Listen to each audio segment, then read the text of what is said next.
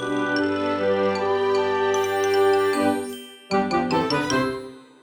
ローツーザーメン皆さんこんにちは。ドイツ語講師の小町です。さて皆さん月曜日が始まったんですけどいかがでしょうか？元気でしょうか？結構ね昨日とか私自身もああ明日からまた月曜日かっていう気持ちだったんですけどやっぱりねこう何かそういうムードっていうのかなになってしまいますよね。最近のこのロックダウン中の私の土日の過ごし方としては結構まあ散歩に行ったりとかはするんですけど土曜日のね、6時から始まるコナン をすごく楽しみに生きていて、コナンもともと好きなんですけど、でもなんかこう、ちょっと微妙な時間なんですよね。土曜日の6時ってあんまりこう普段だったら家にいたりとかしない時間だったりしていたり、あとなんかこう寝ていたりとか、何かこう忘れていたりとか、こう、とにかく少し微妙な時間なんですよね。なので、コナン好きとは言えど、その録画機能がね、ついていない、こう、ソフトというか、ビデオビデオなんて言うんだテレビを使っているので録画とかもできないんですけど今までねリアルタイムで見てこれてなかったんですけどちょっとこのロックダウン中それを楽しみに生きています今がね中編で来週がめちゃめちゃ気になっていてすごくこう子供みたいな生活なんですけど、まあでもこういう風にテレビを一つの楽しみとして生きるって、なんかこうすごく懐かしいような気持ちが私はします。皆さんどういう風に過ごしているでしょうか？とはいえですね、この最近、その、この今週ですよね、今週末、まさに今週末っていうのは、私にとってさらにこう懐かしいような、こう、なんていうのかな、思い出深いような日だったんですけど、なぜかというと、まず前のポッドキャストでも少し触れたように、共通テストだったんですよね。私が受けていたセンター試験っていう名前とはまた違ってね。で、もしこのポッドキャスト聞いてる中に受けた方がね、もしいらっしゃったら、あんまりいないかなと思うんですけど、お疲れ様でした。いろいろに大変だったと思うんですけど、でもそんな大変な中でね、こう、やりきったっていう事実は皆さんをきっと強くすると思います。共通テストっていうことで私自身も自分のその大学前ですよね。まだドイツ語に触れる前のことを思い出して。で、昨日1月17日っていうのが神戸でね、生まれ育った私にとってはすごくこう思い出深い日というか、思い出って言っていいのかわからないですけど、阪神淡路大震災が起きた日なんですよね。もう1.17っていうその単語をもう生まれた時からずっと学校とかでも必ず教えられてきて、もうこの時期、毎年この時期っていうのは、阪神淡路大震災用の歌があったりするんですよ。その亡くなった方々のことを思うような歌があるんですけど、それをすごくこう学校で歌ったりとか、私の世代が、私はですね、阪神淡路大震災が起きた時に、まだ生まれていなくって、お母さんの子供、子供じゃないですね、あの、お腹の中にまだいる状態だったんですよね。だからそこでこうお母さんお父さんがね協力し合って生き残ってくれたというかこの困難を乗り越えてくれたっていうのは私が生まれることにそもそも直結しているわけだし私がいわゆるこう早生まれなので私の学年っていうのが阪神・淡路大震災を経験した最後の学年って言われたりしているんですね。経験したっていうのはその生まれていたってことではなくて一応そのお腹の中に入っていたっていう経験なんですけどなのでそういうのもあって何かとねこういろいろ触れる機会その博物館とか博物館っていうのかそういうミュージアムにも行ったりしたしあとはその被災者の方実際の方の話を聞いたりとかまさに自分の親がその地震を経験した当事者だったりしたのでインタビューをしないといけなかったりとかもうとにかくこういろんなありとあらゆる手を使ってというか教えてこられました。当時、だから小学生ですよね。主にそういうのがすごく、その体験学習とか、あと地震の震災についての学習っていうのが私の小学校っていうのが多分特に神戸市っていうのもあったと思うんですけど、力を入れていたのもあって、正直ね、本当に正直、その子供な私にとっては、毎年そういうことをするっていうのが、本当に時々なんですけど、こうつまらないなって思う時もあったわけですよ。でも、そういう風につまらないなって思うぐらい繰り返し繰り返しいろいろ教えてもらえたりとか、あと自分自身で手を動かして学習したっていう経験が今もなおこう全然そういった学校生活とはかけ離れて暮らしている今もやっぱりこう1.17とか聞いたりとか1月17日って聞くとまあ普通にこう1月って聞くとやっぱりその震災のことを思い出すっていうきっかけになったりするのでやっぱりこう教えていくことっていうのは大事だなと思うし学んでいくことっていうのももちろん大事なんですけど教えられることってすごく大事だなと思うし繰り返し学習することの大切さというかもう身に染みて忘れられなくなるほど習得していくっていうのはこういろんな意味においてすごく大事なことなんじゃないかなとすごく思いました。で、そういうふうに今もなお覚えていて、毎年こう、この日になったら思い出すっていう、こう、覚えているとか思い出すとか、そういった忘れないっていうことですよね。過去に起きたことを忘れないっていうことが、割とその過去に起きたことをこれからどうしていくかとか、なかったことにしないっていうのがやっぱり大事なんじゃないかなっていうのをすごくしみじみと考えている週末でした。何を考えて、しかも何をポッドキャストで言ってるんだっていう感じなんですけど、でもどこかでちょっとこの気持ちを言っておきたいなと思ってポッドキャストにしていました。で、そこでね、やっぱりその自分自身の親が体験しているわけですから、生き残ってくれて、いろんな困難があったと思うんですけど、私を産んでくれて、生まれてこれて、こういう風に成長して、今、ドイツ語っていうのに出会えてね、で、センター試験受けて、大学に行って学べて、で、ドイツ語を教えたりとか発信できるようになって、本当にこう、幸せだなというか、奇跡のつながりでしかないなっていうのをしみじみ感じていました。というわけでですね、今日はこのテーマとは全然違う関係ないテーマになってしまうんですけど、ドイツ語についてね、こう講座をやっていこうと思います。今日はですね、よくいろんな人が間違えているというか、多分無意識に使ってしまっているトレフェンっていう、会うっていう動詞について解説していこうかなと思います。本当に前半と全く違うテーマなんで あの、びっくりしている人いるかもしれないんですけど、割と私のポッドキャストこんな感じなので、付き合ってもらえると嬉しいです。先に結論から言っておくと、トレフェンっていう動詞を使うときはですね、ミットっていうのはいらないんですよね。ミット誰々トレフェンっていうのは基本的には言わないです。どういうことって思った人よかったら最後までポッドキャスト聞いてみてください。それでは今日もドイツ語楽しく勉強していきましょう。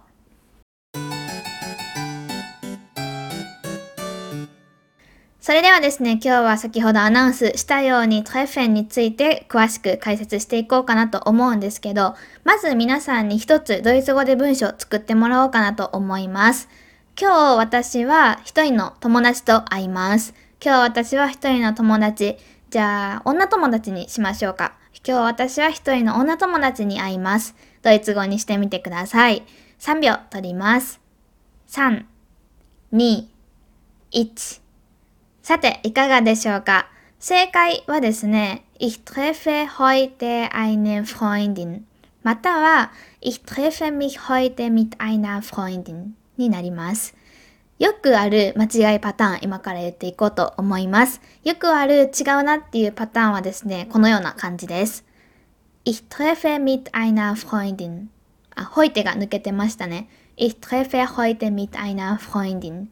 残念ながらこの言い方っていうのは間違い、ファルシュになります。で、まあ、ファルシュって言ってもですね、言うてミヒがあるかないか、ミットがあるかないかぐらいの違いなので、そんなにこう、間違えたみたいな感じで落ち込む必要はないです。ただ、まあ、その、どんどん状況になるにつれて、こういった、こう、なんていうのかな、簡単そうに見える部分っていうのを間違えて理解したりしているとね、こう別のところで主張が出てきたりしちゃうので、今覚えておくといいんじゃないかなといったところです。だから別にこう話している時に、ich treffe, あ、ミットいらないんだっけ？あ、どうするんだっけ？ってなるぐらいなら、こう今まで通り、ich treffe mit einer Freundin とかで言ってもらう方がいいかなと思います。ただ文法的に言うと、ich treffe mit einer Freundin っていうのは falsch になります。じゃあどう言えばいいのかっていうと、さっき言った繰り返しになってしまうんですけど、ミットを取って4角にする、アクザティブにする、または、ぜひ4角を入れてください。一つ目のパターンでいくと、Ich treffe heute eine Freundin. Ich treffe heute eine Freundin. 二つ目のパターンでいくと、Ich treffe mich heute mit einer Freundin. Ich treffe mich heute mit einer Freundin になります。是非っていうのがちょっとわからない人、再起代名詞とか再起動詞っていう言葉を初めて聞く人はですね、よかったら参考のリンクから再起代名詞とは再起動詞とはっていうところを見てもらえると嬉しいんですけど、なので今日それについての詳しい説明っていうのはしないつもりです。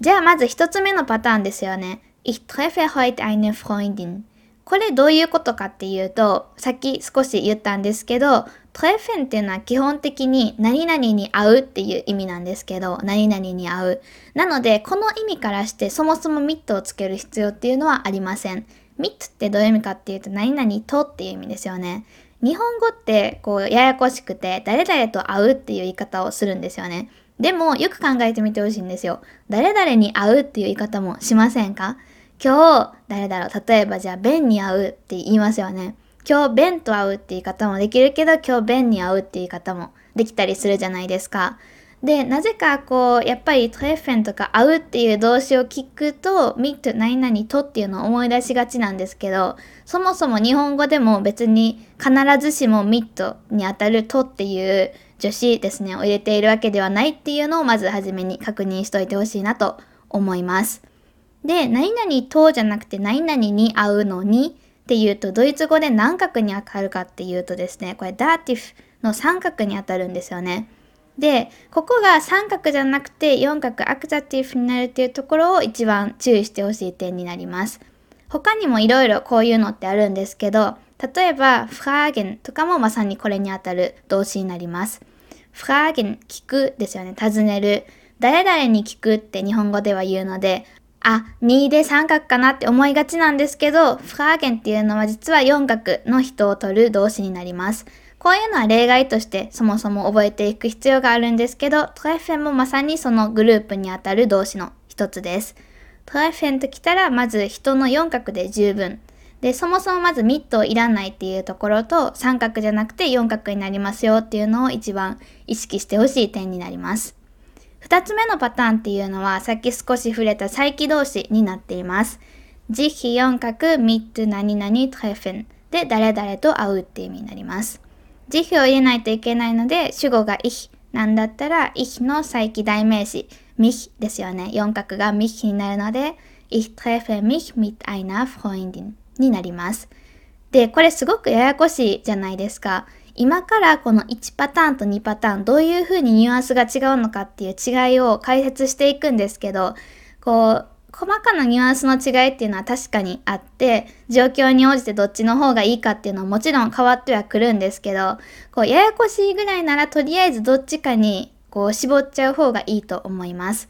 で、どちらかというと、1番の方の方が何かとこう、細かなニュアンスを含まない方なので、割とこうオールマイティな方が1番なので、1番のトレフェンプラスも人の4角っていう言い方をまずマスターしちゃうのがいいのかなと思います。ニュアンス的にこう幅広く合うっていうのをカバーできるっていうのもそうだし、文法的に考えても、例えば2番の言い方だったらいちいちこう再起動詞っていうのを考えないといけないし、で、かつミッドの後はダーティフの三角なので、三角の形を思い出さないといけないんですよね。三角ってすごく覚えにくい角だなと私はよく思っていて、一番覚えやすい角が四角です。一角っていうのはまあ置いといて、1の次に覚えやすいのが4だと思います。で、実際に変化表を見ても、絶対4の方が変化が1と比べて少ないので覚えやすいんですよね。なので、絶対3より4の方が得意な人が多いっていうのと、で、そもそも前置詞とかミッドの後は何角だっけって考えなくてもいいし、慈悲っていう再起動詞っていうのも特に考えなくていいので、普通にこう、会うって言いたかったら、トレフンプラス人の4角っていうのを頭の中で方程式作っておけば割とこう喋ったりする時もいいんじゃないかなと思います。なので、このポッドキャストのこのエピソードを聞いている皆さんはですね、今日からぜひトレフェンプラス人の4角っていうのを使うようにしてみてください。上級に近い方とか、こう、そろそろトレフェンプラス人の4角慣れてきたなっていう方はぜひ、ぜひ見てトレフェンっていうのも挑戦してみてください。ではですね、今からどういうニュアンスの違いがあるのか、言い方が表現方法が違うっていうことは何かしら違いがあるはずなんですよね。で、その違いについて解説していこうと思います。まずですね、トレフェンプラス四角っていうのは、どちらかというと偶然ばったり会うっていうようなシチュエーションに使います。で、二つ目の sich mit 何々トレフェンっていうのは、会う約束とかをしていて会うっていうのを指します。だから日本語から考えてみると私は今日こう一人の女友達と会いますっていうのって多分もうその前の日とか前日とかもっと前から約束をしていて多分会うっていうことだなっていうのがなんとなく文脈からわかるじゃないですか。なのでそういった時はどちらかというと二つ目のパターンの方が文意に近くなりますね。Ich treffe mich heute mit einer Freundin の方がよりこうニュアンスを表したドイツ語になります。ただ、さっき言ったように、じゃあ、ich treffe heute eine Freundin じゃあ、全然わからないかとか、全く違うニュアンスになるかっていうと、全然そんなことないので、どちらかというと、こう、まずはじめに正しい言葉を喋りたいんだったら、トレフェンプラス人の4角を覚えてしまうのがいいと思うし、そうじゃなくて両方使えるようになりたい。で、もう多少の細かいことは気にしないっていうようであれば、両方頑張って使い分けてみるのもいいんじゃないかなと思います。日本語って両方合うでいけるからすごい便利だなと思うんですけど、まあ、ドイツ語になるとこう表現を少し変えることによって、割とその中のニュアンスを出したりっていうのが変わってきますね。で、特にこの再起動詞っていうのが本当に面白い動詞だなと私は思っている、なんていうのかな、文法の箇所であるんですけど、結構ね、こう再起動詞とかになると、こういう何か裏にニュアンスが隠されていることが多かったりしてきます。ではですね、最後に今日ちょっとこの文を使ってトレフェンっていうのがよく出てくるような文を考えていました。日本語で言っていくので皆さんよかったら瞬間読作文やってみてください。すべてちょっと過去時制になっているので、完了形の練習にもなるかなと思います。それではですね、各文章全部で4文ぐらいあるんですけど、それぞれ日本語を言って3秒待って答えを言ってっていうようにしていくので、よかったら皆さんですね、自分で口に出してみるとか、難しい人は一度ポッドキャストを止めて、自分で考えて書いてみるとかね、いつも言っているんですけど、何かしらアウトプットを一緒にすると、すごく学習効率が良くなるので、ドイツ語を本気で勉強したいなと思っている人は、ぜひそういう風に、ポッドキャストも活用してみてください。それでは1文目いきます。どっちを使うかですね、1番目のパターンなのか、2番目のパターンなのかっていうのは言わないので、自分でどっちかなっていうのも考えてみてください。Nummer 1私は昨日、ベンと会いました。私は昨日、ベンと会いました。3、2、1。はい。これはですね、割とどっちでもいけそうなんですけど、一応今はベンっていう固有名詞が出てるっていうことで、まあ、事前に会う約束をしたんだろうなっていうシチュエーションを仮定しています。すいません。これは言わないとわからなかったですよね。こう、実際に予定していた、こう、会うなので二つ目になります。なので、これをドイツ語にすると、Ich habe mich gestern mit Ben getroffen. Ich habe mich gestern mit Ben getroffen. Nummer 2私たちは一緒に映画館へ行きました。私たちは一緒に映画館へ行きました。3、2、1。はい。これはですね、別にこう、トレフェン関係ないですね。Wir sind zusammen ins Kino gegangen. Wir sind zusammen ins Kino gegangen. ins Kino gehen で映画館へ行くです。Nummer 3私は映画館でマックスに会いました。私は映画館でマックスに会いました。これは偶然会ったっていうことですよね。3、2、1。さて、いけたでしょうか Im Kino habe ich Max getroffen. Im Kino habe ich Max getroffen. Ich が最初でも全然大丈夫です。Ich habe Max im Kino getroffen. Ich habe Max im Kino getroffen. でも大丈夫です。ラスト、ヌマフィアいきます。彼はしかし違う映画を見ていました。しかし彼は違う映画を見ていました。3、2、1。はい。これも別にトレフェン関係ない問題ですね。Aber er hat einen anderen Film gesehen. Aber er hat einen anderen Film gesehen なります。フィルムが映画、ジエン、ゲジエンが見るっていう動詞になっています。他の言い方もあるので別にこれが全ての正解っていうわけではありません。気になる人は友達とか先生とかに聞いてみてください。というわけで今日はですね、トエフェン動詞の使い方について説明してみました。何かと、まあ、コロナでね、制限はされているものの、誰かに会ったりとか、人に会う機会っていうのが多いのが、まあ、人生だと思うんですけど、なので、その分ですね、こう、何か会話していて、人に会うっていう、会うっていう動詞をね、使うことがすごく多いなと、私自身すごく感じます。なので、よかったら、トレフンよく使う動詞だからこそね、こう、少しでも正しく使えるように頑張ってみてください。で、言ったように別にこれ正しく使えてなくても何かわからなくなるような動詞ではないんですけど、何かとね、完璧にしたいっていう人が多いと思うので、そういう人はよかったら気にしてみてください。それでは今日はこれで終わろうと思います。2月の少人数レッスンの受付がですね、20日、今週の水曜日8時から始まります。日本時間夜の8時になります。よかったら私のクラスでね、勉強したい人がいたらチェックしてみてください。すべて概要欄のリンクに載せておきます。それではまた次回金曜日お会いしましょう。シュンタクノーチュース